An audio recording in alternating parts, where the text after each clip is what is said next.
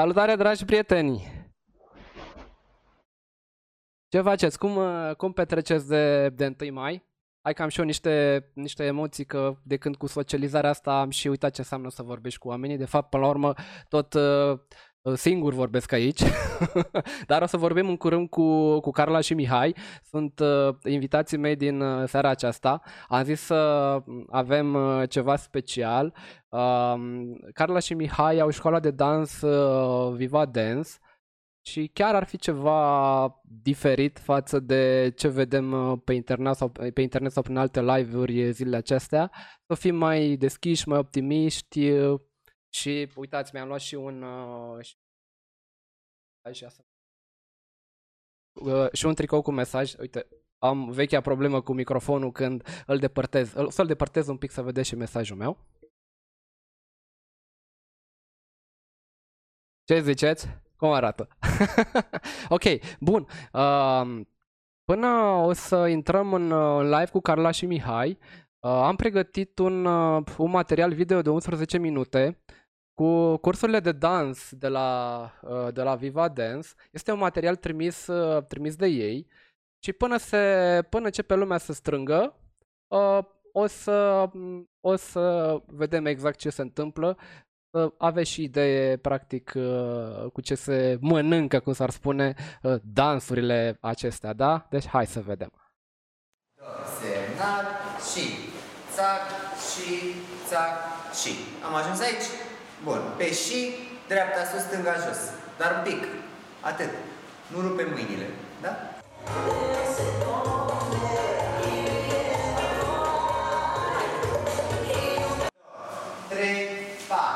cinci, șase, șapte, opt. unu, doi, trei, patru, cinci, șase, șapte, opt.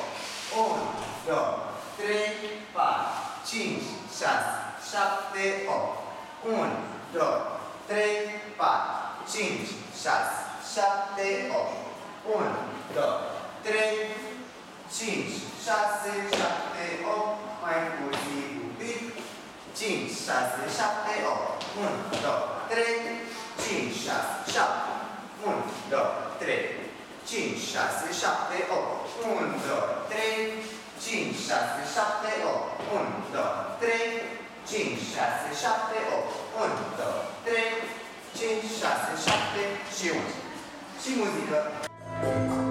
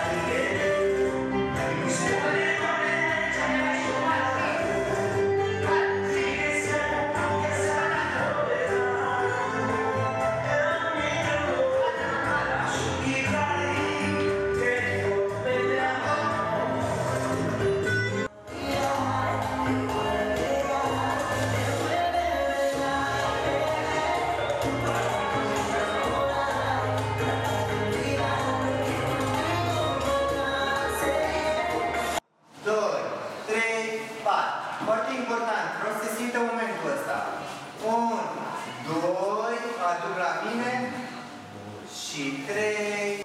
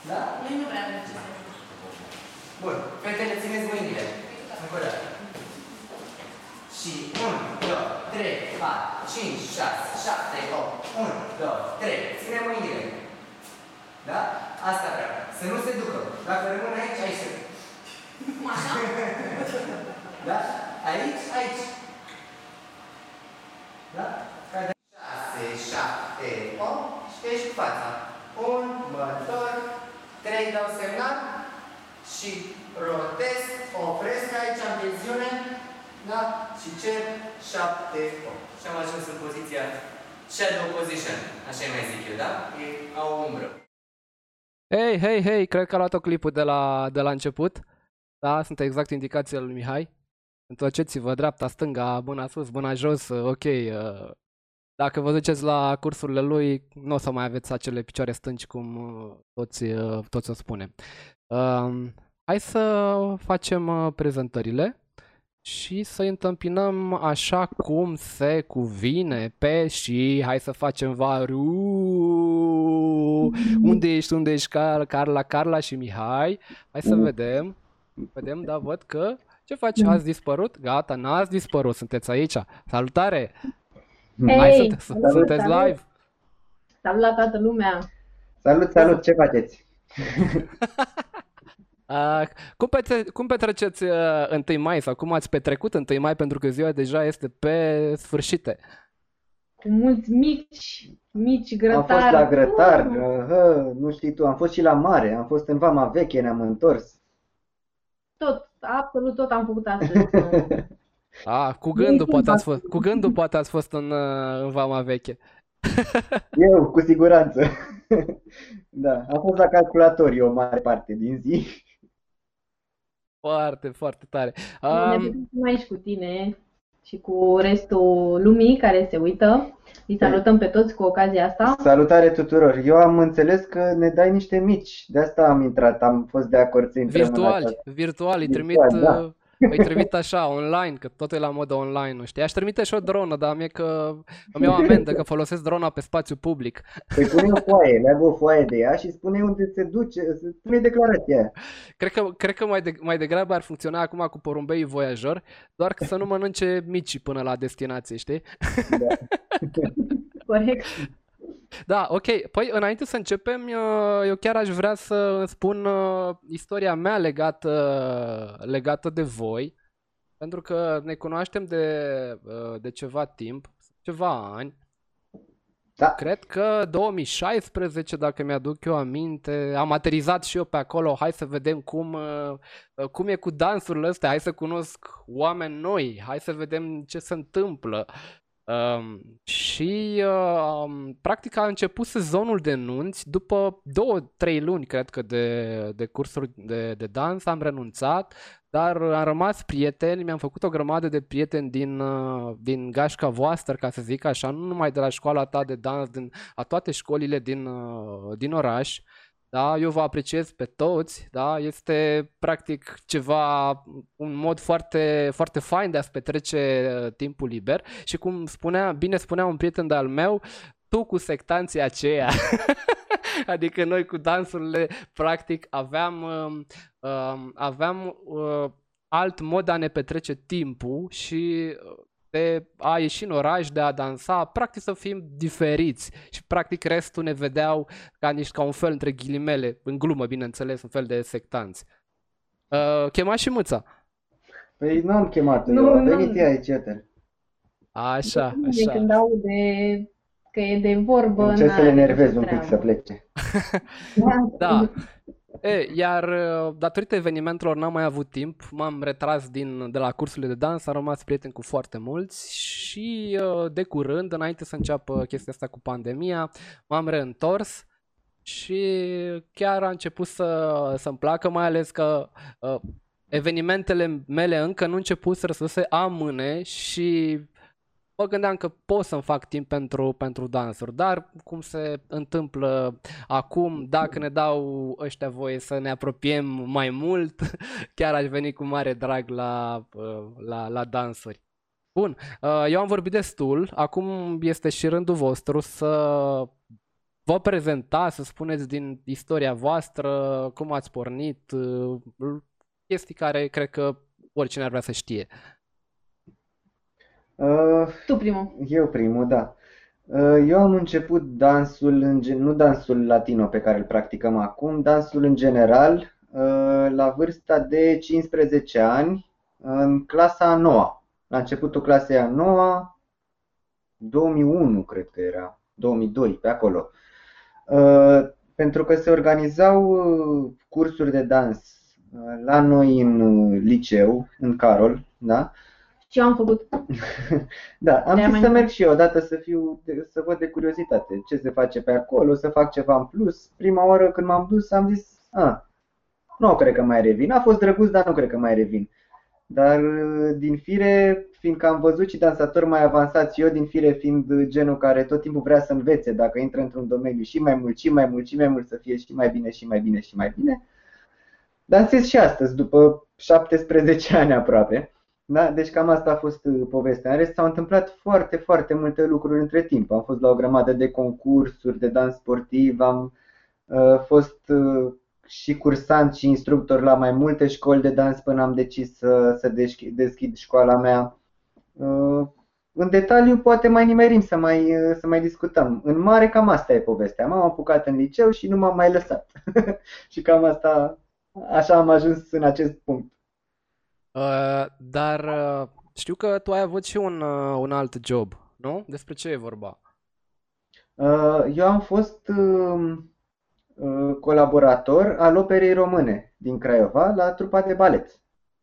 A fost o, aveai, e, erai în colonței și cu cipici? Uh, nu știu, toată lumea când aude de, de balet se gândește la asta. Nu, nu, nu este. De fapt despre dans. Când mă aude cineva despre dans, asta e prima reacție. Nu. Uh, este o perioadă foarte frumoasă din viața mea. Uh, încă am nostalgie gândindu-mă. E, mi-aș dori într-o zi să revin pe scenă. Momentan nu am mai avut timp, efectiv, cu organizarea clubului, cu, cu sala nouă, cu evenimentele pe care le avem, nu am mai avut efectiv timp să mă, să mă dedic și nu am vrut decât, am vrut zis decât să încurc, mai degrabă să mă retrag. Sper eu pentru o perioadă.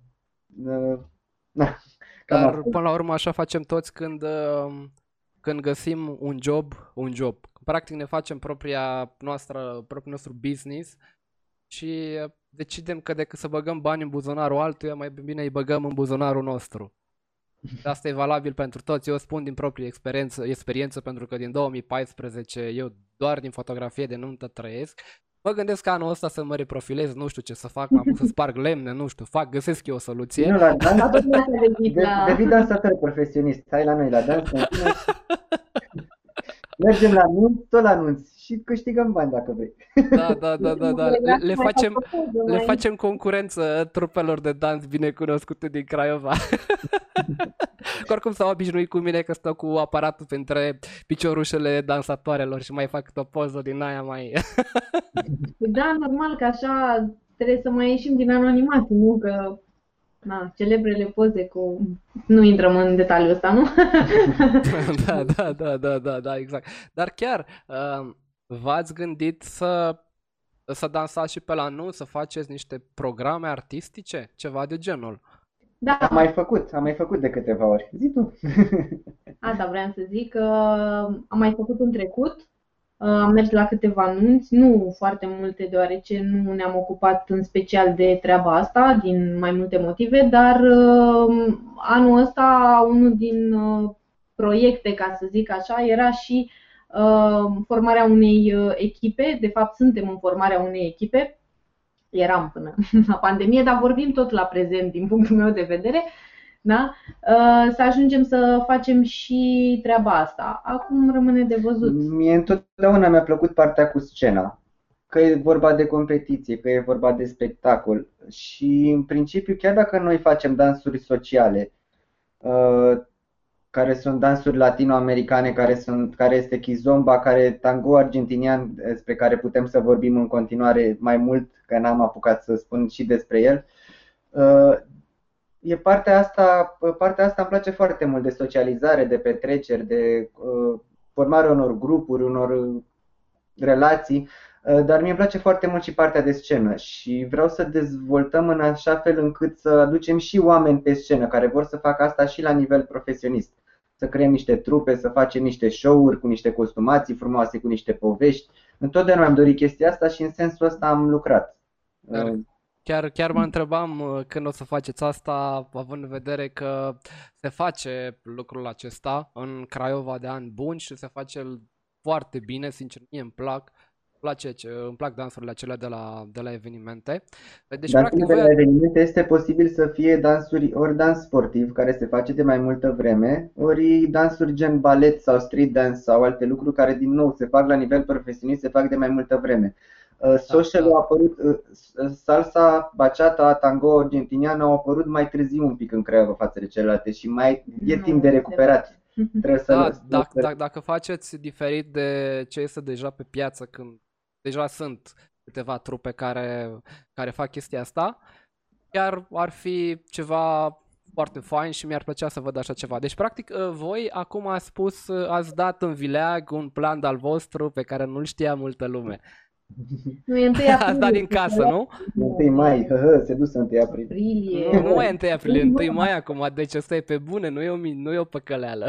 Deci așteptăm să vedem chestia asta. Da, oricum trupele care fac asta pe la anunți, nu, nu le știm pe toate, da? În general nu fac salsa, bachata, tango argentinian, pentru că, cum a zis și Mihai, încă nu, nu sunt atât de la modă, ca să zic așa, cel puțin nu la noi în Craiova, da? În celelalte țări, multe nu sunt alte. La modă din punct de vedere al scenei, așa, așa din da. punct de vedere al, cât oameni, al numărului de oameni care îl practică, sunt din ce în ce mai cunoscute, pentru că pot să le danseze, poate să le danseze oriunde. oricine. Și oriunde. Oricine se apucă de dans la orice vârstă și învață să danseze și peste un an deja nu-i vine să creadă ce știe să facă, ceva de genul. În schimb, dacă e vorba de dansuri profesioniste, mai profesioniste, gen balet, gen dans contemporan, gen dans sportiv, hip-hop, mai ales variantele scenice, street dance, ei nu fac pentru social, le fac strict pentru asta de la început.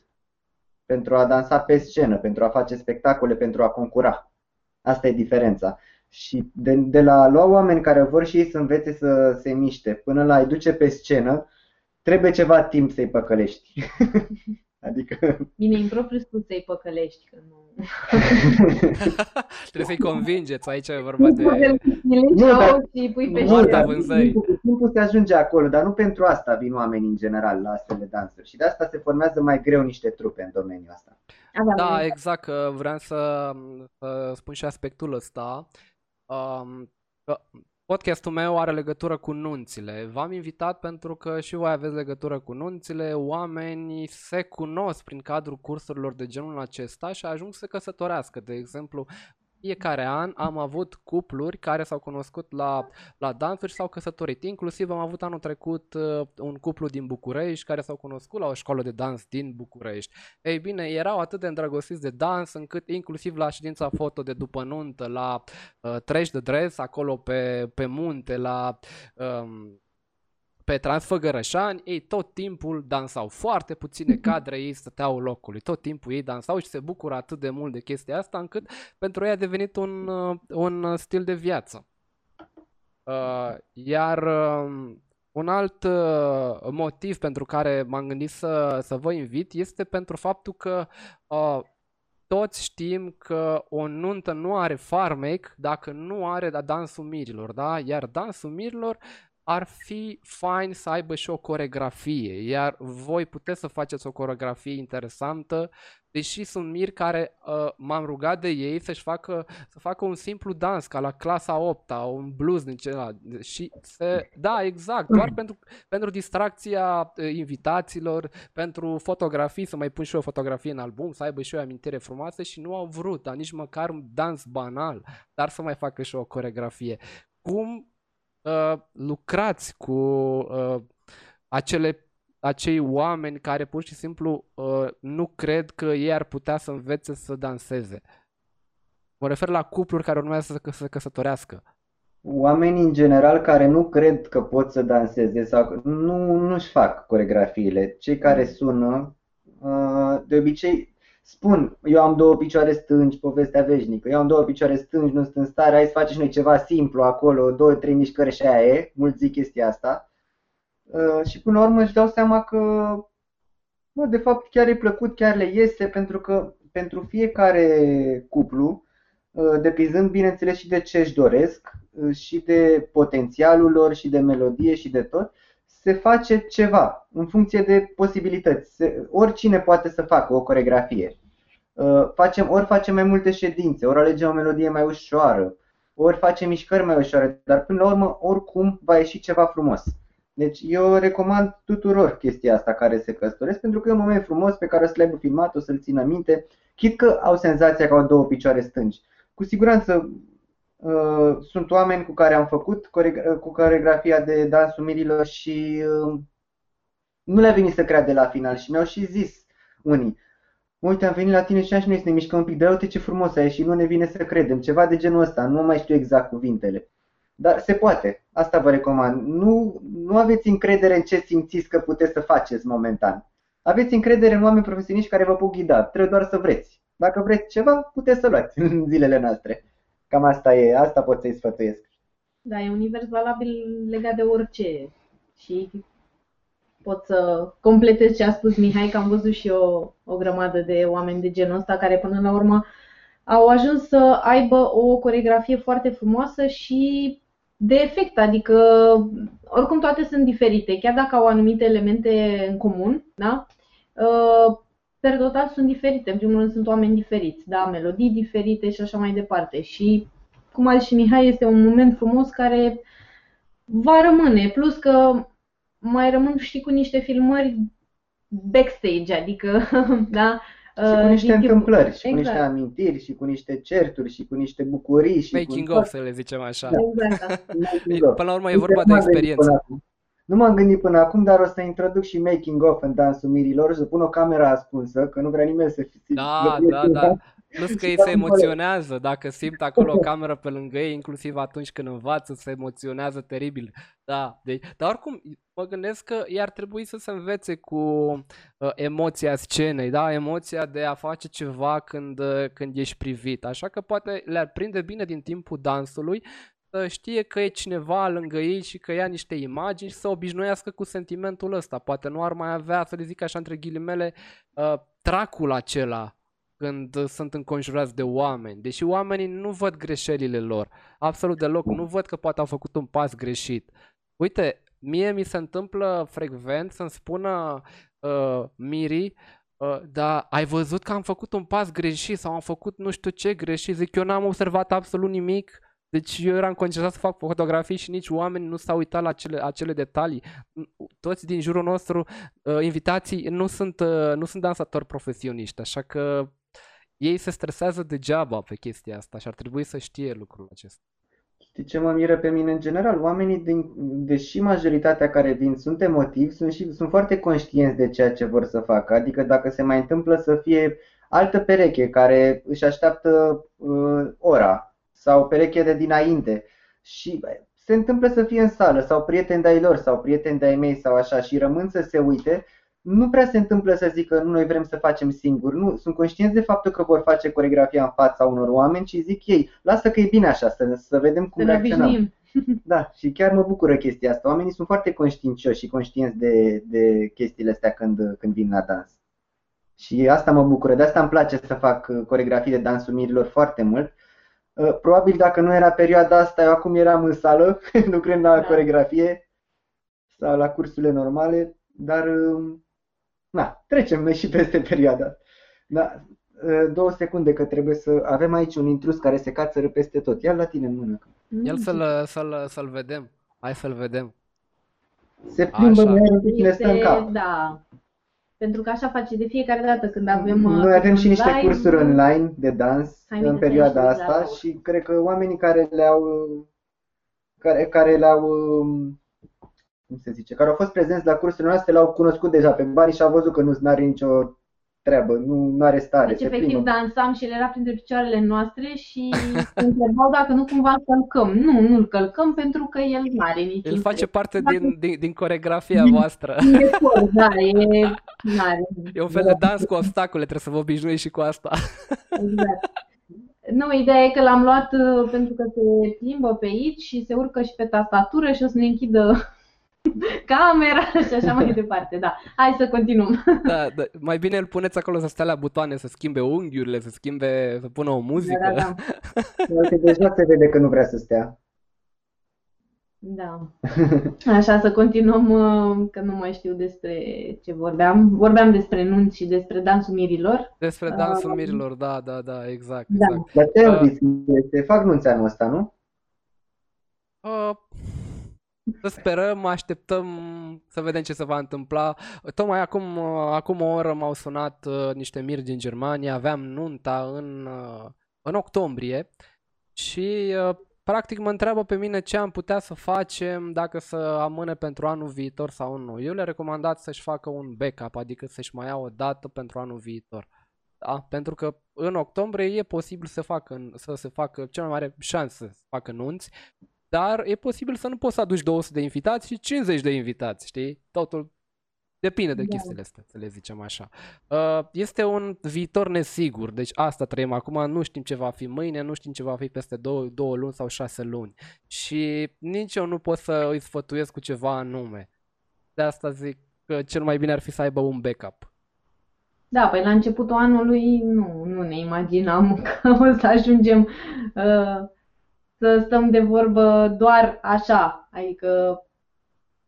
Bine, suntem trei oameni și restul care se uită la noi, dar să stăm așa într-o comunitate, să nu știu, e, e ciudat că parcă nu s-a întâmplat niciodată așa, am câteodată sentimentul ăsta. Da, imaginați-vă că într-o într-o zi pe pământ eram toți într-un local, într-un bar, într-un club, la aceeași masă și ne înghesuiam. Parcă nu s-a întâmplat, parcă a fost așa printr-un vis, asta e senzația noastră în momentul ăsta. Nu da, deci parcă trăim într-un film până la urmă. Da, toată... da. Distanțarea... Da. Da, așa este. Ei, sperăm că, că va fi bine și că totul va reveni la normal, pentru că ce se întâmplă acum ne afectează pe toți și mai ales industria de, de nunți din toată lumea, dar mai ales din România, unde chiar se, este destul de dezvoltată și se câștigă destul de bine în, în domeniu. Să revenim. Și ce, vreau să vă, vă rog să prezentați un pic dansurile acestea de, pe, care le, pe care le faceți, da? Vorbeai mai devreme de bachata, salsa, kizomba, câteva detalii pentru cei care practic nu știu despre ce e vorba și i-ar interesa să facă, să facă așa ceva, să-și găsească o modalitate de utilă și plăcută de petrecerea timpului liber. Uh, primul rând, nu o să vorbim exact despre fiecare dans în sine, despre istoric, despre așa. Vom vorbi la modul general, pentru că la început oamenii când se apucă de dans, se apucă de dans ca să facă mișcare, ca să socializeze, ca să nu stau să se gândească că unde a început salsa, în ce an, din ce dansuri a fost formată, cum a ajuns să fie salsa. Nu, ei vin, au auzit, au auzit de dansul salsa, da? Toată lumea a auzit, cred, cuvântul ăsta. Și vin cursuri, hai să vedem ce-o fi. Da? De obicei vin la o ofertă, dacă, de exemplu, promovăm cu o anumită ofertă. Sunt oameni care vin doar pentru oferta aia, că zic, hai mă, dacă tot e oferta asta, să văd și eu cum e. Și așa rămân de obicei, nu vin cu gândul neapărat de a face performanță. Ce pot să spun despre dansuri în general, despre dansurile sociale, este că nu se fac doar în sala de dans, nu se învață niște coreografii pe care o să le faci doar în sala de dans și doar cu un anumit partener sau parteneră, ci sunt dansuri care se pot dansa în cluburi, în lume, oriunde în lume unde există petreceri de astfel de dansuri, se dansează. Este un limbaj internațional. Am fost în mai multe țări în care am dansat la party-uri și nici nu trebuia să vorbești cu persoana respectivă sau să cunoști limba, invitai la dans și dansai, pentru că limbajul trupului și tehnica specifică dansurilor respective este internațională. Și e o modalitate prin care putem să comunicăm cu oricine care știe să danseze. Asta e cea mai interesantă parte. Pe lângă asta se formează niște grupuri, avem niște petreceri, organizăm evenimente în plus față de dans, să zic așa, niște uh, serii în care ne strângem să jucăm diverse jocuri uh, interactive, uh, ne strângem să vedem, uh, nu știu, să mergem la un film, să avem fel și fel de activități care ne leagă și pe noi în sine de, de oameni, ca persoane. Este, este, este o comunitate până la urmă. Este, da, o, este o comunitate. O comunitate nu este, chiar, da, da, chiar o breaslă, ca să vorbim așa mai antic. Este o comunitate întreagă care, o, care, din care face parte această activitate. Da, este o comunitate care practic este ghidată de aceeași pasiune, aceeași idealuri în cele mai, cea mai mare parte. Și o parte cea mai frumoasă este că, de exemplu, noi avem grupuri, mai ales cei de la noi de la club, nu știu cum, cum sunt alții în general. Și pe grupuri se discută tot timpul lucruri de genul, am și eu nevoie de, cine știe, et cetera. Dacă e cineva în domeniu nu știu care să mă ajute cu ceva și ne ajutăm unii pe alții și cu chestii care nu sunt legate de dans. ne sprijinim, sunt oameni foarte cochii, foarte ca lume, cu ocazia asta îi salut încă o dată pe toți. Pe toată lumea. Da, pe toată lumea și sunt, sunt foarte uh, fericit că avem această oportunitate să formăm acest grup, această, această comunitate și chiar îmi place foarte mult de toți dintre ei. Nu știu, mi-e greu să spun în cuvinte chestia asta tot timpul, dar chiar așa e. Da, da, da, da, da, da. Da este. Da. Deci, oameni buni, hai să vedem aici niște inimioare, niște like-uri, niște inimioare pentru, pentru video. Hai, știu că vă place dansul. Haideți. Hai da, să vedem. Hai că încep să apară. Încep să apară. Hai cu inimioarele. Da, bineînțeles. Cine? Da, da uite, chiar, chiar încep să vină. Constantinescu a dat inimioare, acum am văzut. Da, uite, ne întreabă cineva unde sunt măștile. Uh, cred că Ciprian Nicolae, da, că Ciprian Nicolae ne întreabă unde sunt măștile. Măi, Ciprian, măi! Da. Apropo de dansuri, avem, avem continuăm cu, continui de la ideea de la care am pornit. Fiecare dans în sine are un specific diferit, o istorie diferită, un, cum să spun, un feeling diferit, o trăire diferită, muzică diferită, fiecare ajunge să prefere altceva. Mie, de exemplu, mi-a, mi-a plăcut câte ceva în fiecare dans. De asta am ales și sunt printre puținii care chiar au ales să le facă pe toate, pentru că fiecare ne învață câte ceva. Eu consider că pentru a fi dansator, nu trebuie să fii un dansator să dansezi specific ceva anume.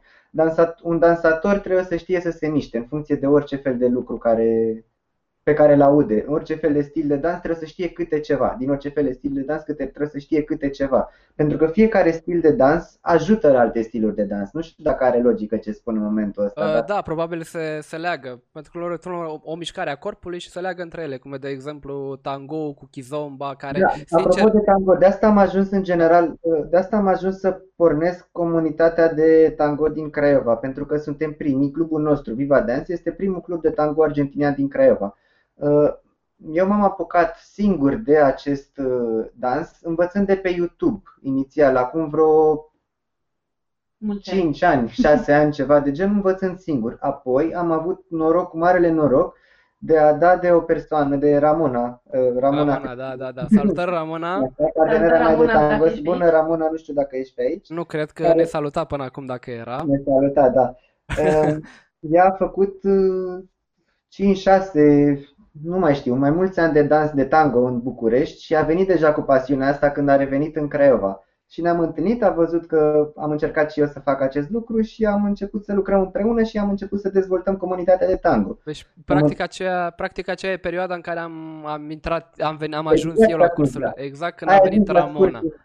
Cam așa. Comunitatea de latină exista de, dinainte să facem noi mișcarea asta. Eu doar am văzut că se dansa în Craiova, la, la un, era un număr mult mai mic de oameni care dansau, era o gașcă, exista un singur club sau două, atunci am decis, e foarte frumos, vreau și eu să învăț și să fac chestia asta.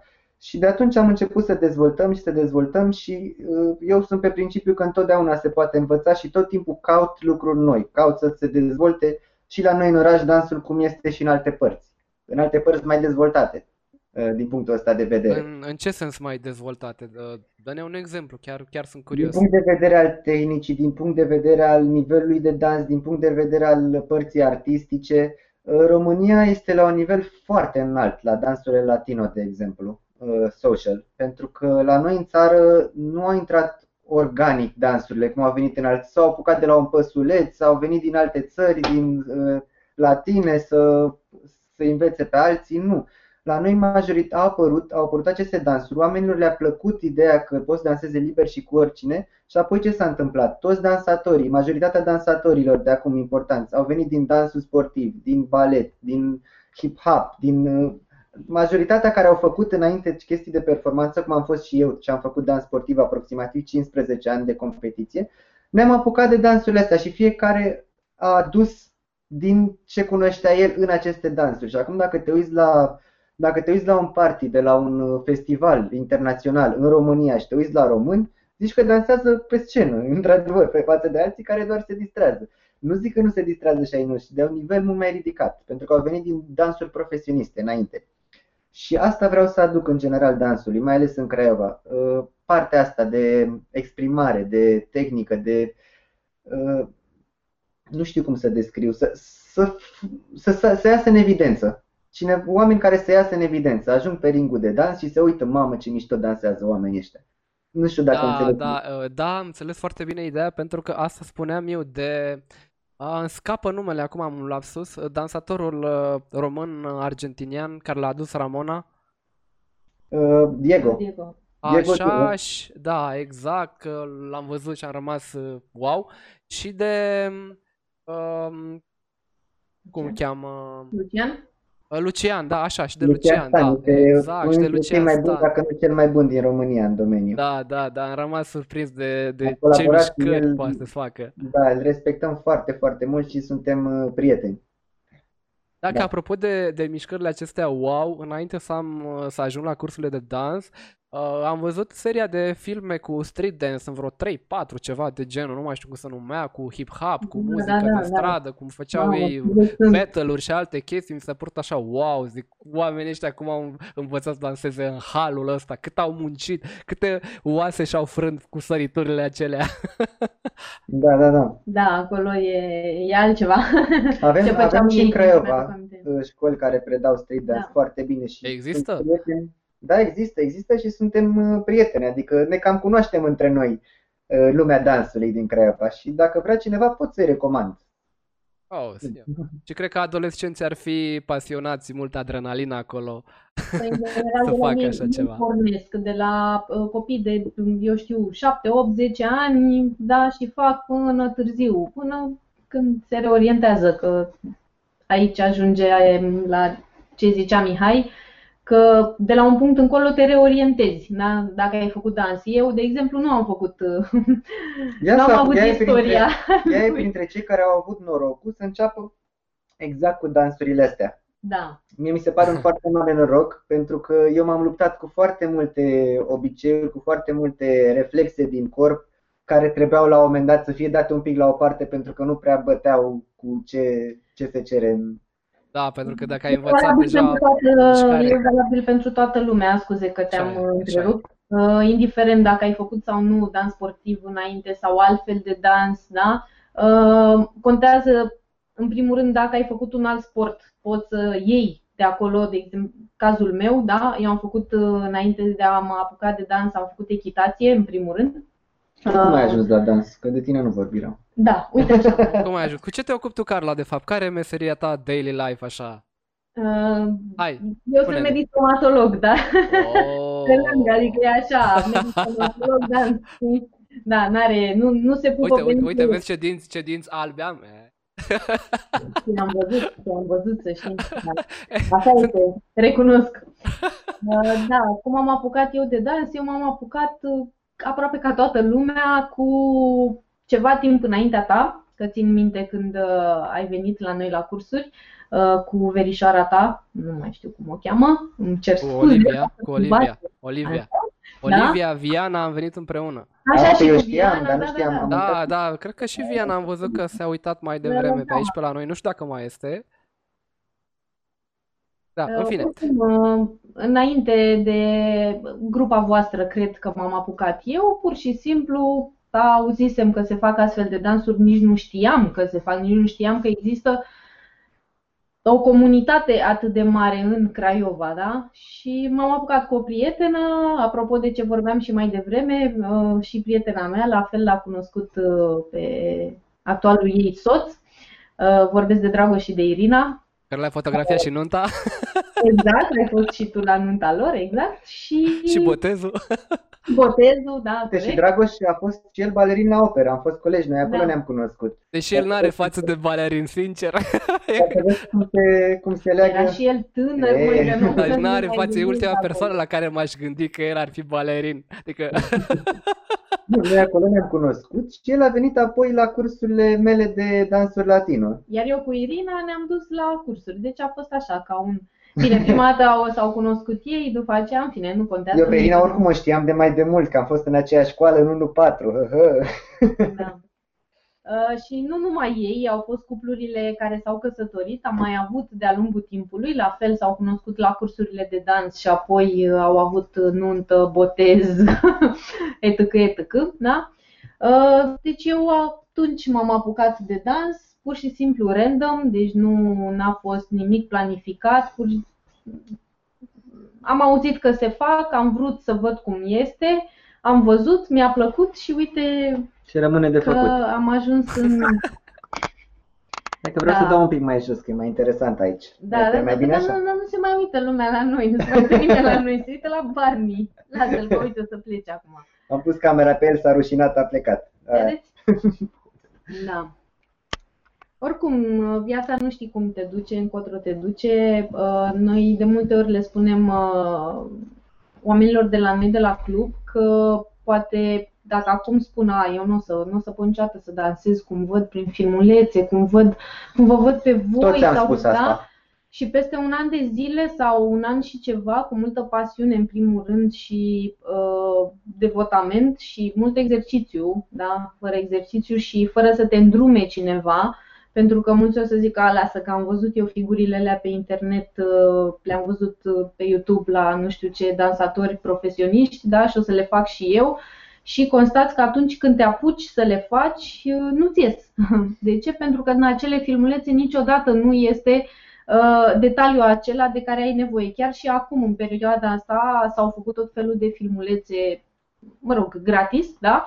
Așa, ca oamenii să-și ocupe timpul. Chiar și în acele filmulețe nu sunt acele detalii de care tu ai avea nevoie ca să ajungi, cum a spus și Mihai, dansator, da?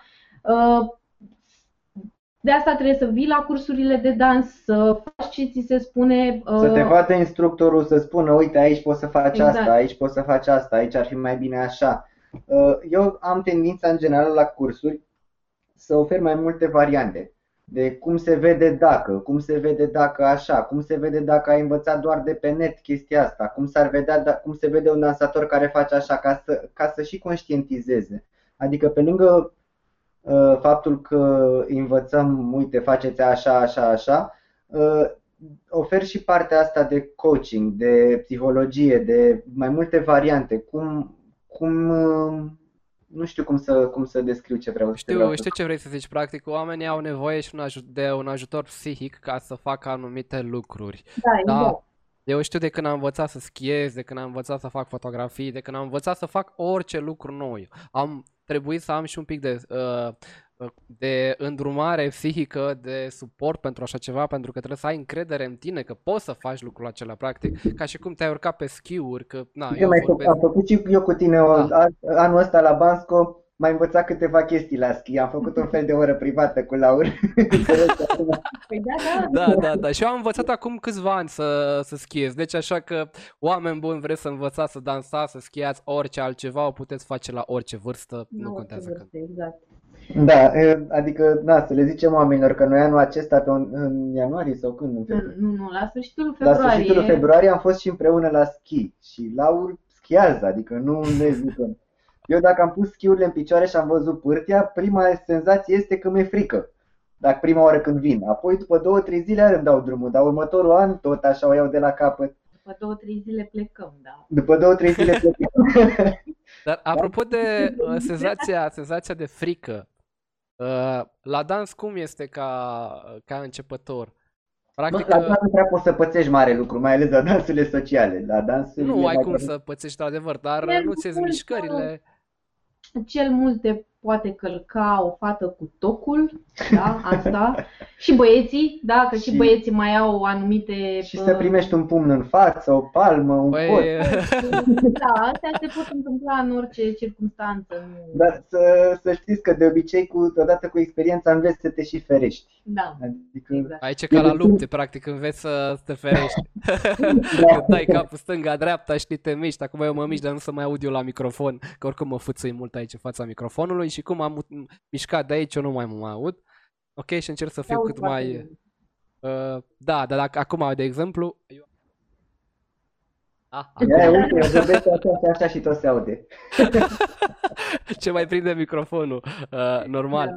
Uh, Ce vreau să vă zic de, de începători este că la început au, au emoții și practic trebuie să îi îndruma, să treacă peste, peste emoțiile respective, pentru că pe de o parte ți-e și rușine că nu ți iese uh, schema respectivă și vine la tine instructorul și spune a unsprezece mii oare, eu mi-aduc aminte că la mine și acum sunt la fel, recunosc, eu până învăț ceva îmi ia ceva timp și cu schiatul, eu ca să schiez a trebuit să trag ceva de mine și m-am dus în fiecare weekend ca să fac chestia. Fără instructor, da, fără nimic. Uite, exact da, ce am observat eu la dans la tine, ca să luăm așa pe...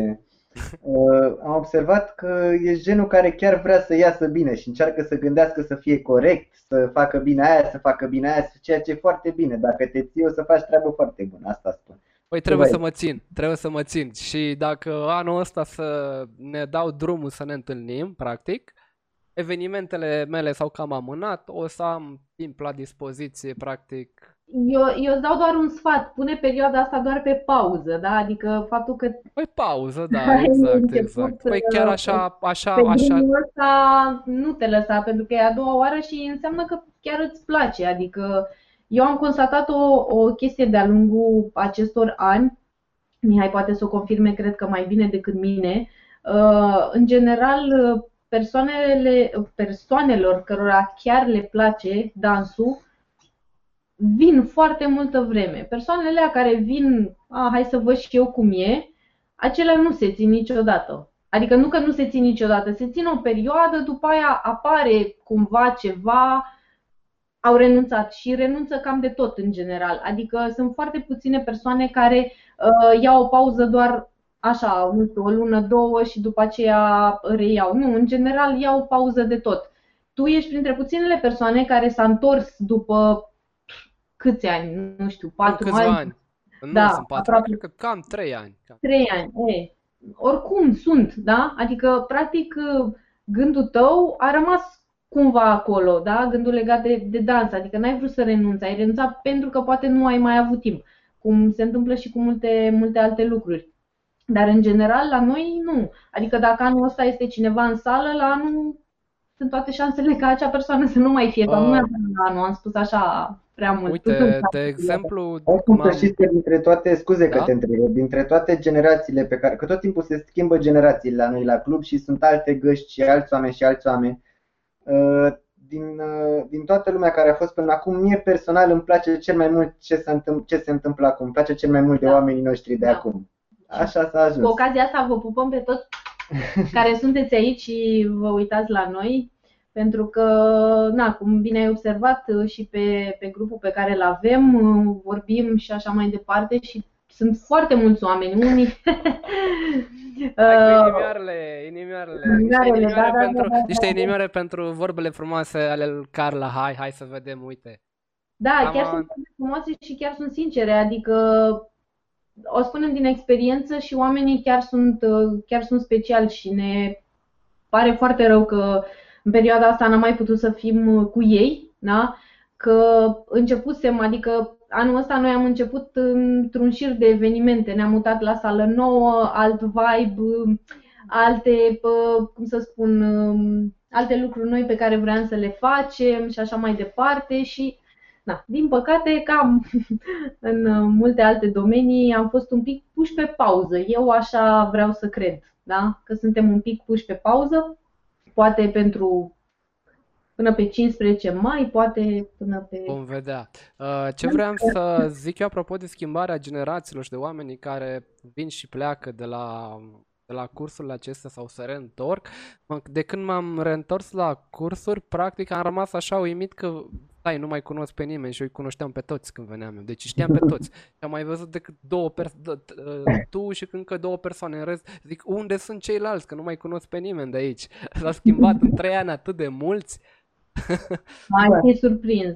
Deci ai fi surprins. Anul trecut nici jumătate din oamenii pe care i-ai văzut, în sală, mă rog, care sunt în sală la, la grupele de intermediari avansați, nu erau, efectiv. Deci nu erau acele persoane. De asta tot, tot timpul se schimbă și tot timpul, uh, nu știu, oamenii care apar și mai ales cei din perio- perioada asta pe care îi avem acum și um, care ne bucurăm foarte tare, așa, sunt, nu știu, se apropie foarte tare de sufletul nostru. Cel puțin asta e părerea noastră, nu știu dacă și ei simt același lucru, da? Dar, nu.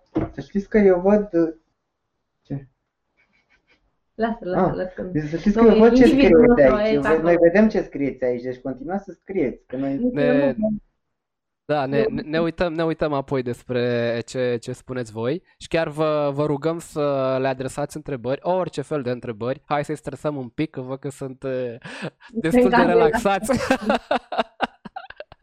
Așa, în legătură cu lumea, lumea asta a dansului din Craiova, practic eu nu am dispărut complet pentru că am avut prieteni care să mă țină la curent, am avut-o pe Mirela.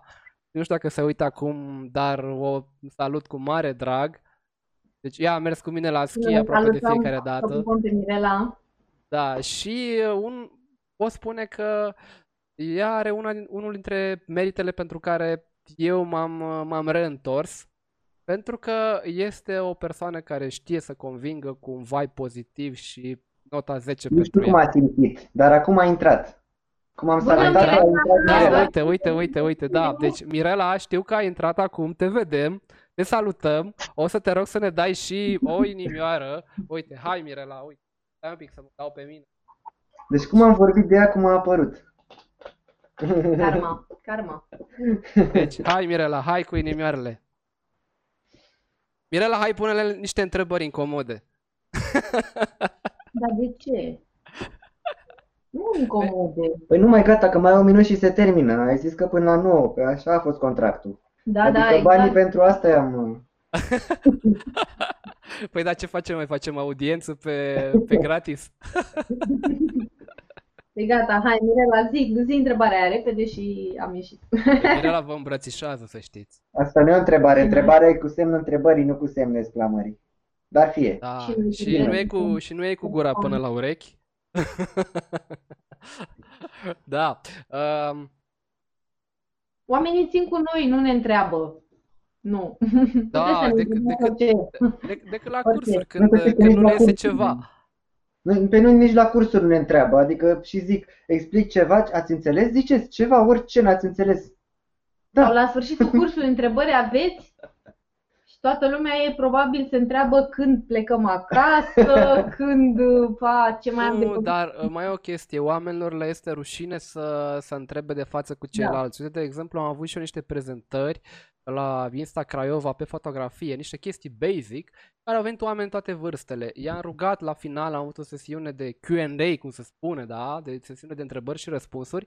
E, și oamenii uh, respectivi au cam ezitat să, să-mi pună întrebări. După ce uh, am încheiat și practic lumea a început să vină acasă, au început să vină la mine să-mi vorbească în privat, să-mi da, da, da. întrebe. Probabil le este rușine să le spună de față cu ceilalți, așa și cu voi.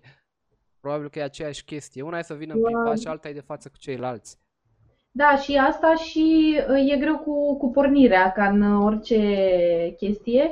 Da? În momentul în care începe cineva să întrebe, vine și celălalt, și următorul, și tot așa. Da? Ni s-a întâmplat de multe ori să, să primim o întrebare, după care să vină a doua întrebare și așa mai, mai rar.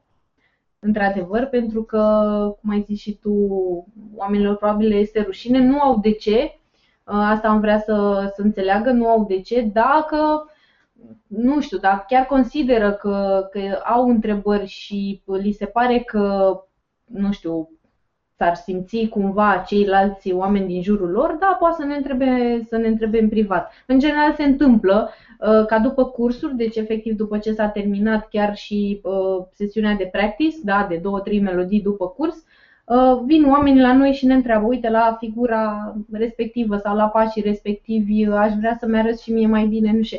Și noi apreciem foarte mult astfel de oameni pentru că, mă întorc la ce am spus mai devreme, cei care fac și lucrurile astea sunt cei care se țin cu adevărat de dans și care vor să facă pe mai departe, mult mai mult.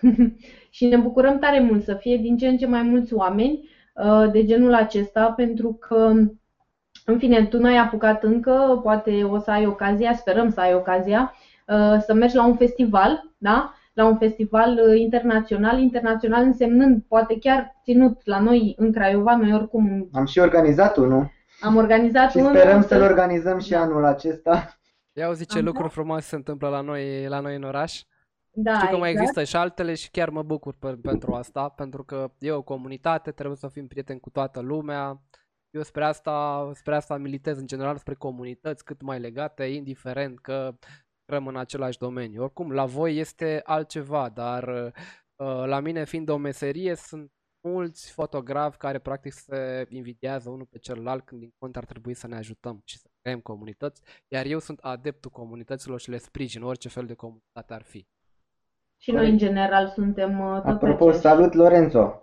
Hei! Lorenzo, Lorenzo Baciata este unul dintre cei mai vechi prieteni ai noștri, el și cu Irina, din București, dintre cei mai buni și mai respectați profesori de, de dansuri latino de la noi din țară. Și a intrat, am observat acum că... că uh, Irina, Irina Baron? Da. Ah, eu așa am ținut-o minte, știu că am și eu la prieteni. Nu scapă, am vorbit despre el, gata, nu poți să doar să intri așa și să... Păi bineînțeles, spune-ne și eu o întrebare, Lorenzo. Așteptăm o întrebare de urmă. Practic că știe, știe prea multă despre voi, de nu vă întreabă nimic. Da, a, acum nu da știu din casă, Laur. Da, vreau, să spun, vreau să spun despre festivaluri. În momentul în care te duci la un festival internațional, dar chiar și național, zicem că vin doar din România, nu-ți vine să crezi efectiv câți oameni sunt la dans, da? Deci câți oameni practică acest hobby, ca să zic așa, această pasiune, cum vrei tu să o numești, da? Noi cam în fiecare an, de vreo patru ani, mergem la Brașov, la Festivalul Național de Salsa, așa se numește, dar se fac toate dansurile și efectiv imaginează-ți că este o hală cât vezi cu ochii, deci este imensă, pur și simplu, cred că ca să-i dai așa un tur, cred că faci zece minute, da? Imaginează-ți acea hală imensă, plină cu oameni care dansează. Deci la un moment dat stai și te uiți și vezi că oamenii aia efectiv dansează. Deci acolo sunt mii de oameni. Nu știu, două, trei mii de oameni vin cam în fiecare an, da? Și din, adică din România, majoritatea sunt din România, dar sunt și din uh, alte țări, invitații, cum am zis, internaționali. Și nu-ți vine să crezi, stai, băi, cât, câtă lume dansează, știi? Adică e impresia că decât tu și încă uh, douăzeci de persoane, dar nu, nu e așa. Și e un sentiment foarte frumos. Și vrem să-l, să-l dăm la cât mai multe persoane, adică inclusiv la cei care fac deja dans, dar și uh, cei care poate s-au gândit la un moment dat, ia să vedem cum este, da. Invităm pe toți cu prima ocazie, când ne dau drumul din casă. E, uh, ce părere aveți? Anul acesta se mai ține anul acesta al vostru? Eu sper să se țină, adică depinde cum vor merge treburile, pentru că pentru organizarea unui festival de acest gen și de, un, acest, de acest nivel trebuie să avem, cum am început, de organizarea acestui festival țin foarte multe lucruri. În primul rând trebuie să avem invitați de marcă, trebuie să fie plătiți acei invitați, trebuie să cheltuim foarte mulți bani în avans, trebuie să plătim bilete de avion, trebuie Azare. să stabilim cu hotelul. Da. Evenimentul și dacă... și dacă cumva ne zic că se poate lansa dansul de-abia prin octombrie, nu o să vrea nimeni să vină la fest, nu o să, n-o să avem de unde să luăm banii ca să susținem acest festival, deci e nevoie de timp înainte pentru organizare, nu se poate face dintr-o lună, de pe o lună pe alta, cum noi, ar veni. Noi sperăm să, să se poată până atunci. Pentru dar... că anul trecut ne-am simțit foarte bine, a ieșit da. foarte frumos și sperăm că anul acesta să fie și mai și. Da. Da, da, da. Așa. La Hotel Europeca, pentru cei care se întrebau. Deci, ați auzit, mai multe detalii vă pot da Carla și Mihai. Probabil se va anunța pe Facebook, cred, da. exact ce se va întâmpla. Se anunțăm pe Facebook, am făcut și anul trecut și vom face probabil și anul ăsta, dacă se va ține, o să facem o reclamă plătită și automat va apărea la cât mai multe persoane. În general apare la persoanele care sunt din domeniul dansului, dar nu numai, da? O să apară în special la cei din Craiova. Da, am avut și la Radio Sud, dacă nu mă înșel, anul trecut, da, am, am anunțat practic festivalul mai multe surse, să zic așa. Da, noi sperăm, sperăm din tot sufletul să, să putem să-l facem și anul acesta, dar dacă... Dacă cumva fie... se poate întâmpla ca după cincisprezece mai să ne reluăm cât de cât activitatea, eu cred că da, se poate face. Dacă mai târziu, încă se poate, dar să nu fie gen stați acasă până în septembrie și după aia noiembrie să facem festival, cam asta ar fi. Bine, chiar a, a pus, scuze că te-am întrerupt din nou, chiar a pus Irina, Irina Baron, de care ai zis, pe un grup, da, cu o petrecere din China, nu știu de unde, din China, dar din China, da? Erau câteva persoane cu măști, altele fără măști, efectiv o petrecere latină în care toată lumea dansa.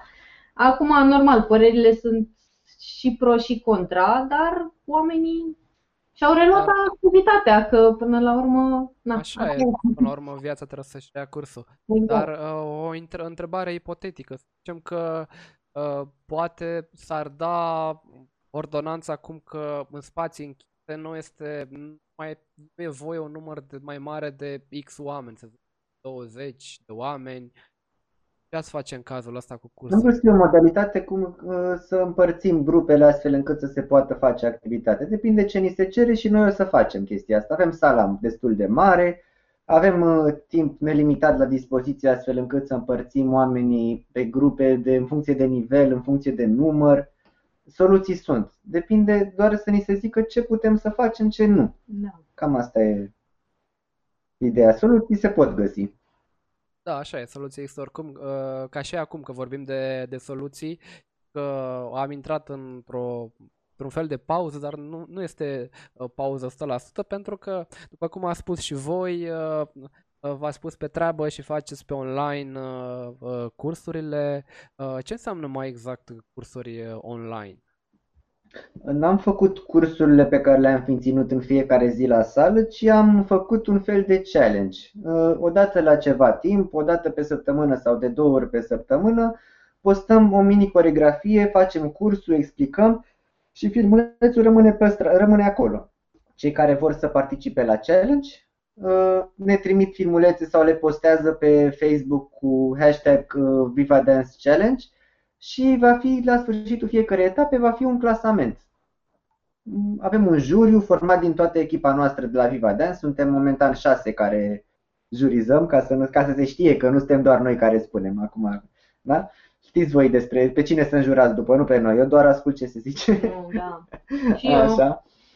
Și la sfârșitul acestei perioade vom da și premii în funcție de câștigători. Trei premii câștigătoare plus un premiu de perseverență. Pentru cei care se încumetă să facă și să se filmeze, să facă aceste challenge-uri și să se filmeze.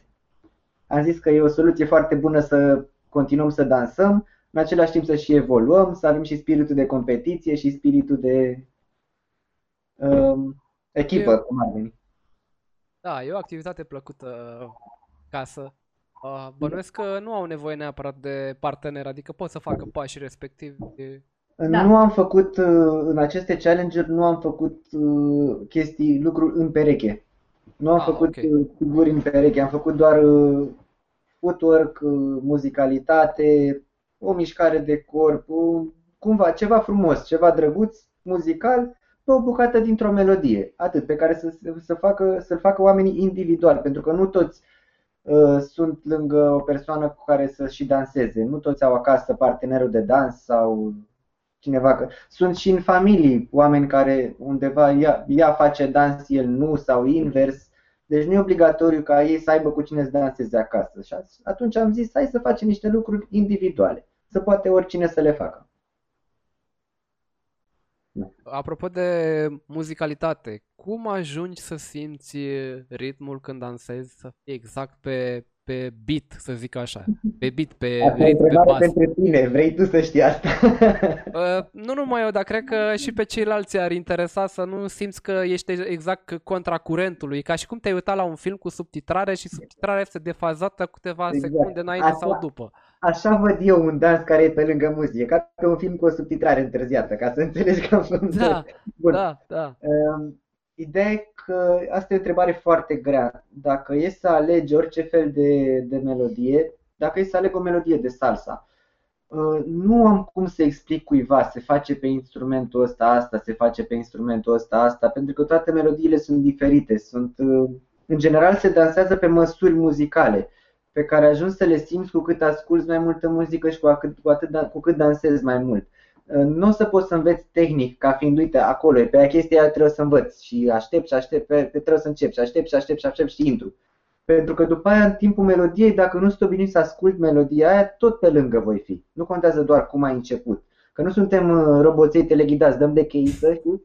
Dai de cheiță, dai de cheiță, gata, go, până la sfârșitul melodiei. Da, nu, trebuie să asculți din ce în ce mai multă muzică și să dansezi. Și cu timpul ritmul se va așeza el în corp.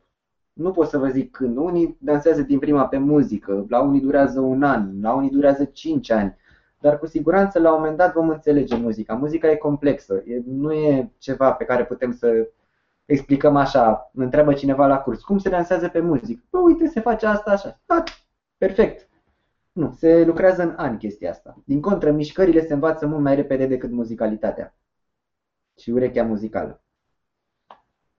Da, pe urechea muzicală se antrenează. Majoritatea zic că eu n-am ureche muzicală, asta e. Nu, se antrenează ca orice fel de lucru. Noi ca oameni suntem născuți să avem ritm. Suntem născuți să urmărim muzica, să simțim muzica. Trebuie doar să găsim uh, modalitatea de a ne pune în valoare această abilitate. Cam asta pot să spun este despre ca și la mine când le spun să fotografieze cu ochii minții, practic, să vezi cadrul acela, da. Dar la fel îți trebuie experiență să vezi. Că trec pe stradă și poate văd o lumină faină, un decor, un perete, ceva interesant și practic eu îl văd cu ochii minții, așa și, la, și în cazul ăsta. Trebuie să ajungi la nivelul ăla în care să, să simți lucrurile respective. Da, e univers valabil chestia asta. Eu nu pot să mă plâng de muzicalitate pentru că sunt fată. Să dar știți că de obicei, da, fetele înțeleg mai repede muzica. Nu mi-am pus niciodată problema asta, că de multe ori, adică atunci când eram la început, nu mă gândeam la asta, eu mă gândeam la pff, cum se face pasul ăla, adică chestii la care se gândesc în general oamenii care sunt la început și este normal, adică da, în momentele alea mă gândeam, Doamne, cred că sunt singura, cred că nimeni nu-și mai pune problema asta. Nu, nu, nu eram singura, toată lumea își pune aceeași problemă, problemă pe care ți-o pui, da? Uh, și mai târziu, deci nu contează nivelul pe care îl ai, pentru că mulți au impresia că gata, fac de un an, doi, da? Au impresia că gata, sunt nu știu ce dansator, nu, nu ești dansator nici măcar după un an, nici măcar după doi, nici măcar după zece, tot timpul ești într-o perpetuă mișcare și învățare, da? Și asta e valabil pentru orice, din punctul meu de vedere, da? Deci eu spun părerea mea. Da? Oricât... Din alt punct de vedere ai putea spune că știi pasul de dans și înțelegi care e muzica aia, da. Și ești, deja știi să dansezi dansul respectiv. Numai că de aici încolo poți să înveți să dansezi mai mult, mai complex, mai bine și să exprimi mai mult uh, acel dans, prin, uh, să ai mai multe arme pentru a exprima acel dans. Dar eu zic întotdeauna, din momentul în care ai învățat un pas de bază și ai învățat să deosebești melodiile între ele, să știi că dans, pe melodia se dansează asta și eu știu pasul de bază, în momentul ăla tu ai început să știi să dansezi dansul ăla. Dacă vrei să evoluezi, să poți să te miști mai bine, mai frumos, să exprimi mai mult, trebuie ani și ani și ani și ani de continuitate, de muncă, de exercițiu. Sunt mulți oameni care mă întreabă chiar și acum, avem oameni la club care mă întreabă chiar și acum după trei patru ani de dans și mă întreabă când o să ajung și eu să dansez ca, nu știu, ca aici sau când o să dansăm și noi bine sau ceva de genul. Și le spun, definește-mi să dansez bine. Cum? Ce înseamnă să dansez bine? Adică când? Care e punctul ăla la care vrei să ajungi? Și de obicei nu știu să-mi răspundă, pentru că nu e, nu destinația contează în dans. Nu trebuie să dansăm cumva sau ca cineva. Trebuie să ne bucurăm de călătorie, trebuie să dansăm ca noi. Cam asta e ideea. Din primul pas, de la primul pas pe care l-ai pus pe muzică, tu ai început să dansezi. De acolo da, da. Dansezi în continuare de la alt nivel. Diferența între oameni mai evoluați, mai avansați și mai începători nu e că unii sunt mai buni, unii sunt mai slabi. Unii au descoperit dansul mai devreme. Și ceilalți poate mai târziu. Cam poate. Asta e singura chestie care da, deosebit. Da, da, da, da, da. Și au dat interesul și s-au ținut asta. Nu, gata, mă țin de dans, o să ajung dansator în... Hai să așteptăm, trebuie să ajung dansator acum.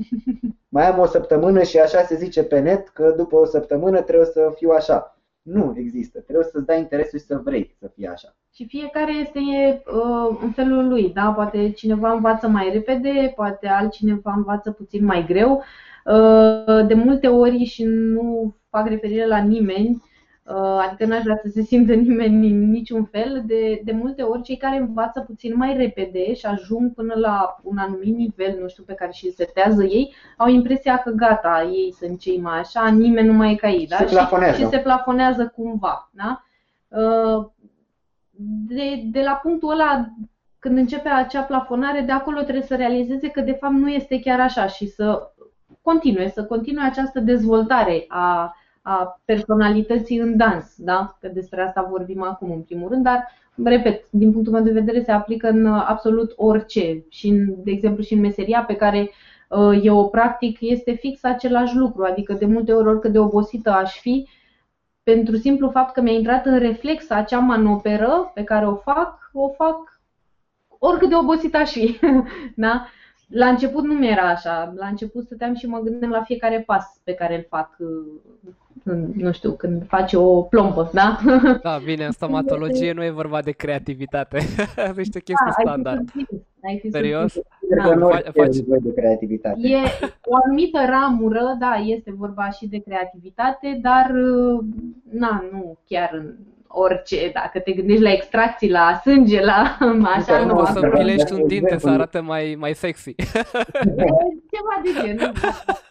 Un colțișor așa de domnișoară să pară da, mai da, interesantă. Da, ai fi surprins, ai fi surprins că creativitatea e acolo și trebuie să vezi puțin în ansamblu așa. Apropo de asta, că n-am apucat, nu știu dacă mai s-a intrat un pic. Salut Vlad, Vlad Dumitrescu, este multiplu campion de salsa da, al României.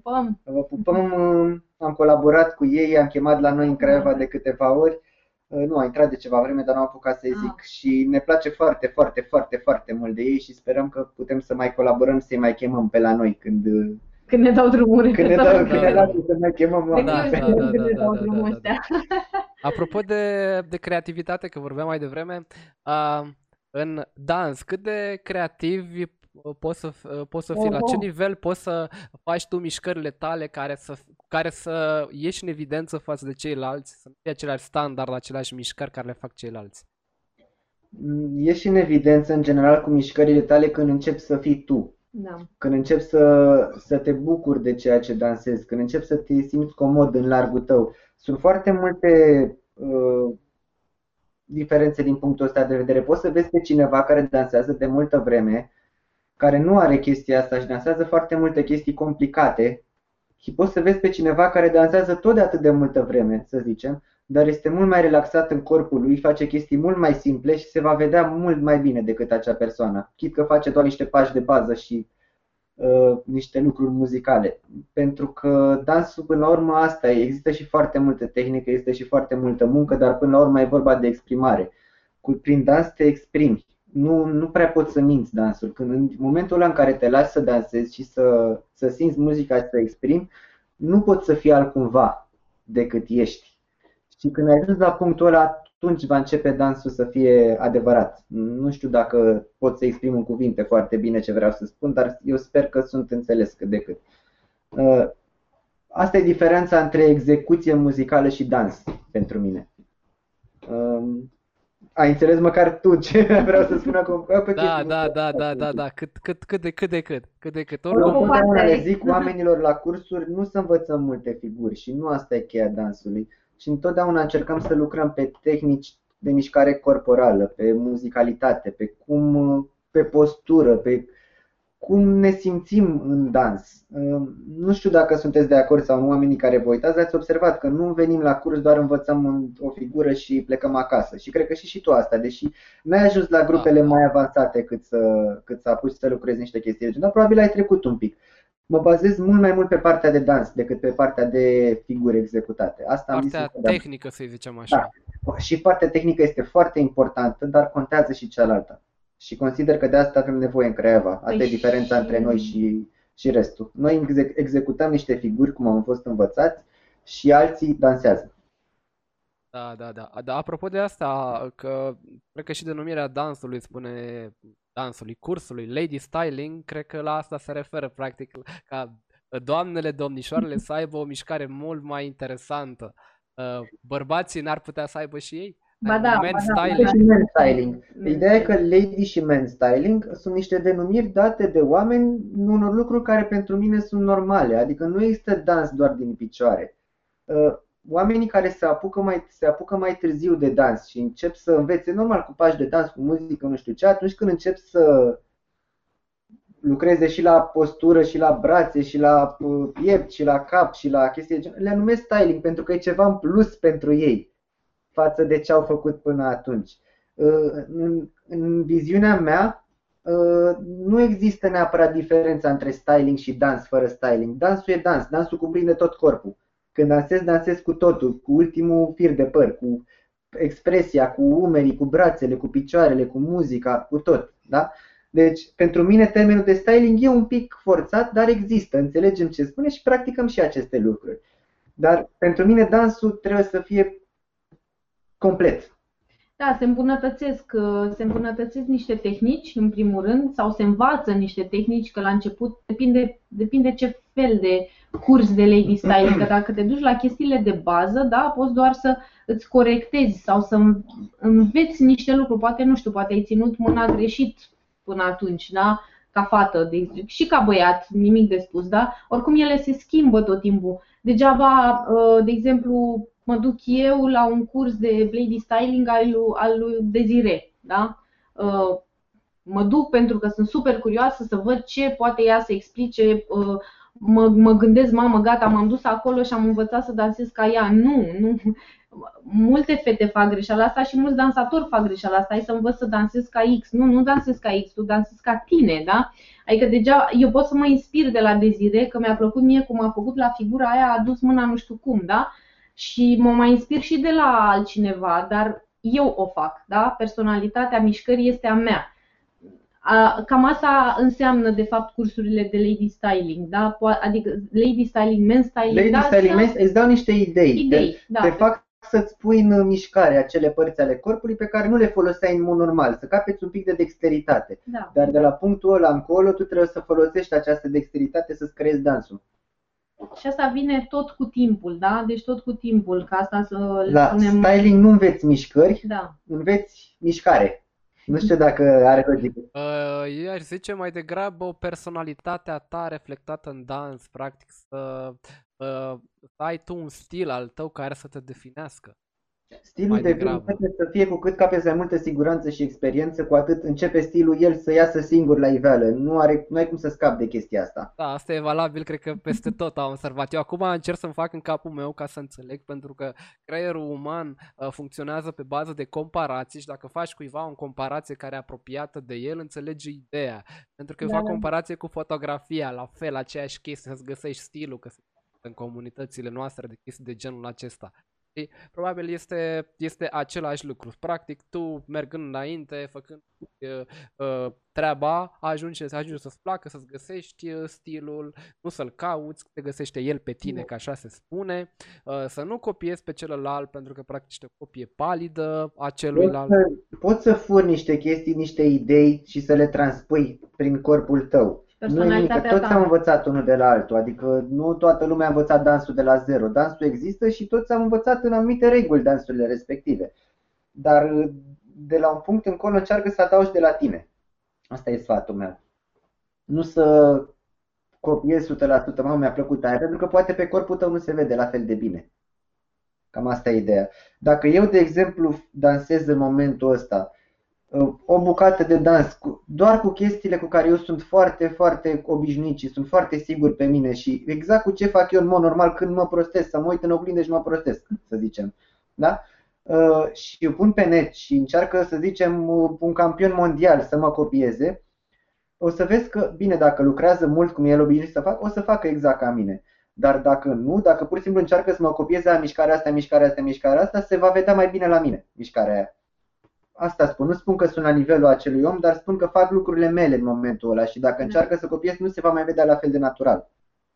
Dar nu știu dacă o înțelegi. Eu am înțeles foarte bine. În general, orice încercare de a copia nu bine în orice domeniu ar fi, pentru că nu o să-ți iasă la fel, exact cum, cum spun. E strict aceeași, aceeași chestie.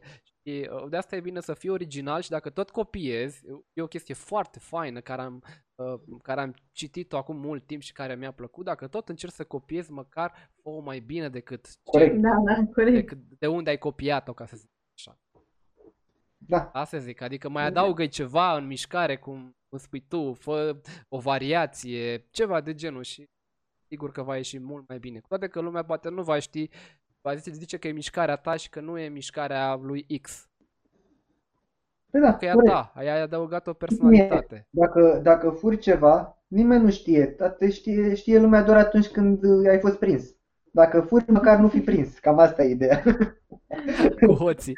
Nu, nu le face chiar pe față. Cam asta e. Da, da, este foarte interesant să dansezi pentru că... Um, practic este o experiență. Uite, de exemplu, eu nu sunt genul care îmi plec într-o călătorie să bifez anumite puncte, adică vreau să mă duc la Turnul Eiffel. Nu vreau să mă duc la Turnul Eiffel, vreau să fie o experiență pentru mine, cu oamenii din jur, cu magazinele din jur, cu atmosfera din jur. Nu vreau să fie o bifă acolo, am bifat-o și pe asta, am bifat-o și pe asta, am bifat-o și pe asta. Așa și cu dansurile, că sunt mulți care își fac o listă. Vreau să învăț să schiez, să dansez, să înnot, să, nu știu, să joc șah, să aia, să aia, să aia. Sunt niște bife la ei. Nu le fac pentru că își doresc foarte mult. Vor să bifeze niște bife în viață, decât atât. Da, nu cred că e cineva care să vină, sunt foarte puțini care vin la dans, de exemplu, cu ideea vreau să învăț să dansez foarte, foarte bine. Nu, vin de curiozitate majoritatea. De acolo se deschide. De acolo deschidem apetitul. Dar în principiu se pornește de la... Pofta vine mâncând. Da, da, da. În general, sunt și, uh, sunt și excepții. Că ne-a trimis Lilia niște inimioare verzi. Trimite verzi. Și noi inimioare, da? Verzi, da, verzi. Dar de ce da. Sunt verzi? Avem albastre. Da. Avem inimioare, revenim la inimioarele noastre. Uite, trebuie să luăm și noi o chestie de asta, dar acum sunt magazinele închise. Sunt închise, eu am luat-o special pentru, pentru studio acum da. An jumate. M-am jucat un pic cu ele, sunt, dar în momentul de față sunt mai mult de, de, de decor, ca să spun așa. De decor, exact. Da. Tot sunt la modă smiley face-urile, trăim în lumea da, asta virtuală. Au adăugat la Facebook. Nu e pentru toată lumea încă. Ba da, ba da, mi-au arătat-o și da, mie. Da. Au băgat-o la toată lumea. Da. Da, cea cu îmbrățișarea și am da, văzut da, da. Pe multe grupuri de, de glume și alte bancuri. Eu nu am. Uh, nu, da. Te-ai uitat, da, da. Am văzut că deja au, au pus alte chestii în locul inimioare, au început să prostească, să pună o șaorma, să pună alte chestii, de exemplu, știi? Da, imaginam, imaginam, da. Exact, oamenii își fac de lucru în casă. Păi ce să faci, că altfel, nu. O să revenim și la, la viața de oarecum dinainte, că toată lumea ce nu o să mai fie viața. Ba da, o să fie la un moment dat și viața de dinainte. O, o, o să treacă perioada asta la fel cum au trecut și altele din punctul meu de vedere. Într-adevăr, nu, noi cel puțin, noi nu am mai trăit și cred că și părinți, nici părinții noștri, bunicii, da? Nu cred că au mai trăit vremurile astea. Noi da? Practic ne retrăim copilăria. Da, în ocazia să ne retrăim copilăria. Noi ne retrăim copilăria, cei care sunt încă la, la școală, la liceu, da, până la, în clasa a douăsprezecea, deci așa ceva, ca asta vorbeam uh, ieri cu Mihai, că zic, Doamne, zic, să fii la școală, asta înseamnă că tu practic ai stat din martie până în septembrie, că așa s-a anunțat, că până în septembrie o să stea acasă, deci... Mai bine de jumătate de ani. Da, da. Niciodată nu o să se mai confrunte cu asta din punctul meu de vedere. Adică... Și nici noi, adică când, când a fost sau când credeți că va mai fi vreodată o perioadă în care să vă treziți dimineața, ziceți, a, am zi liberă. Și a doua zi, a, iar am zi liberă și tot așa. Adică cum eram, cum aveam senzația în copilărie, când ne trezeam și nu știam cum o să fie ziua. Cam asta e ideea. Măcar ne bucurăm de chestia asta, știm că suntem singurii care trăim chestia asta, că alții probabil nu o să mai treacă prin chestii de genul ăsta. Da, da. Uh, apropo de perioada asta, cum credeți că o să se schimbe uh, lumea asta a dansului, a cursurilor de dans, ca să fiu mai specific, uh, având în vedere că lumea a început să folosească online-ul, a fost obligată să folosească online-ul, uh, vedeți vreo schimbare pe viitor? Se folosește mai mult online-ul, dar cred că atunci când vor începe vor fi cam tot cam în aceeași măsură folosite cursurile online, pentru că nu este același lucru. Mie îmi place să, să facem cursurile online, dar e altă senzație când ai oameni în față, când primești energia din partea lor, când îi vezi, când te bucuri de prezența lor. Da. Când online vorbești cu o cameră până la urmă. Și oamenii fac asta pentru că nu au încotro, mai ales instructorii de dans. În general, o, instructorii de dans în general le place să lucreze cu oamenii, le, le place să fie printre oameni. Și mă îndoiesc că vor face chiar la fel de multe uh, postări și cursuri online după această perioadă. Dacă la asta te referi, dacă se va continua. Da, da, da. O să fie, da, probabil că o perioadă se va face oarecum în paralel, cred, nu știu, depinde de, de măsurile pe care o să le ia ei vis-a-vis de treaba asta. Adică, cum ai zis, dacă te lasă cu douăzeci de oameni într-o sală, din punctul meu de vedere nu e o tragedie, adică se poate. La început lumea o să fie un pic reticentă, că e normal, cum a fost și la începutul perioadei, adică eu mi-aduc aminte... Mi-aduc aminte cum sună asta și a fost acum o lună. Mă vezi cât de greu, cât de greu trece timpul când nu faci deci, nimic, când stai. Da, mi-aduc aminte la începutul acestei perioade cum toată lumea era super panicată, adică îi vedeai și pe stradă cum te ocol... Nu zic că acum mai sunt și oameni care fac asta, cred că și noi o făceam fără să ți-o planifici, da? Îi ocoleai pe ceilalți, dar acum, sincer, nu mai observ chestia asta. De ce? Pentru că este normal, oamenii încep să se obișnuiască, plus că nu, nu intrăm în alte detalii, dar plus că sunt multe, multe, multe alte. Adică astăzi, de exemplu, am fost la cumpărături la Lidl. Într-adevăr, nu a fost uh, foarte multă lume, dar nu, oamenii, inclusiv angajații, nu erau cu măști, adică... Da, acum o să sară unii în cap, aoleu, cum? Nu erau cu măști? Nu, nu, nu erau cu măști, erau cu niște marcă pe acolo. Oamenii au dreptul să creadă ce vor, da, dar ideea e că e foarte ciudat să, nu știu cum să spun, să gestionezi ce trebuie să gândești, ce e bine, ce e adevărat, ce... și de asta mai bine nu ne lansăm de obicei în polemici, nu, și ne păstrăm, da, un că... Exact, exact. Pentru că noi e treaba noastră. Ne vom obișnui cu senzația asta, la fel și când ni se va da drumul. La început o să fie un pic ciudat, după care și am mai avut zile trecute mai... o discuție în care ne gândeam că mă, oamenii o să fie reticenți, că nu o să vin la dans, că nu o să vreau în pereche, nu știu ce. Eu cred că cineva care are uh, foarte multă teamă de ceea ce se întâmplă și foarte multă panică nu va veni deloc la dans. Nu va veni, a, dar eu nu fac în pereche. Nu va veni, punct. Deci nu cred că oamenii care vor veni la dans vor avea problemă cu ceea ce facem. Că dansăm în pereche, că dansăm mai apropiați. Nu, dacă, dacă ai teamă, nu vii, pur și simplu. Da, noi, noi, noi sperăm din tot sufletul ca toți oamenii de dinainte de perioada asta care au venit la dans să continue, da? Adică noi chiar ne-am gândit la asta. Eu zic că oamenii vor veni. De ce? Da. Pentru că s-au săturat de... Da, majoritatea ne spun că abia așteaptă să revină. Da, da, da, pentru că da, până la urmă suntem animale sociale, ca să zic eu așa. Nu sunt porumbeii care se adună în stoluri și noi oamenii simțim nevoia să aparținem unei comunități, să ne întâlnim, să stăm de vorbă, da, nu să stăm izolați ca pe o insulă pustie. Și eu zic că vor veni și vor trece peste chestia asta. Cum spunea și voi, va fi o mică reținere la început, dar se vor obișnui, vor trece, vor vedea că nu se întâmplă, nu se întâmplă nimic. Va fi totul ok. Și eu am observat, de exemplu, acum ceva timp, oamenii pe stradă, prin magazine, erau speriați, acum i-am văzut relaxați. Da, sunt mai relaxați, nu neapărat că s-au relaxat măsurile, că mulți, mulți am văzut că zic treaba asta, că s-au relaxat măsurile, sau s-au relaxat măsurile mai devreme. Nu, nu s-au relaxat, dar pur și simplu cât să fii într-o panică. Pur și simplu, uh, organismul tău nu acceptă atâta panică. La un moment dat te relaxezi. La un moment dat, la un moment dat el se, se luptă cu tine și spune, bă, eu trebuie să fiu relaxat, că naiba, nu... Altfel... Că mor. Deși, sincer, nu este vreo catastrofă mondială, să zicem, cum ar fi un război mondial sau alte chestii, atunci au fost condiții mult mai nasoale. Și asta zic că n-ar trebui să ne sperie atât de mult. Ce s-a întâmplat acum, practic a distrus în mare parte economia. Da, o să vorbim în privat dacă avem ocazia. Da, da, da, exact. Hai să așa niște... Asta. Da, sunt niște idei.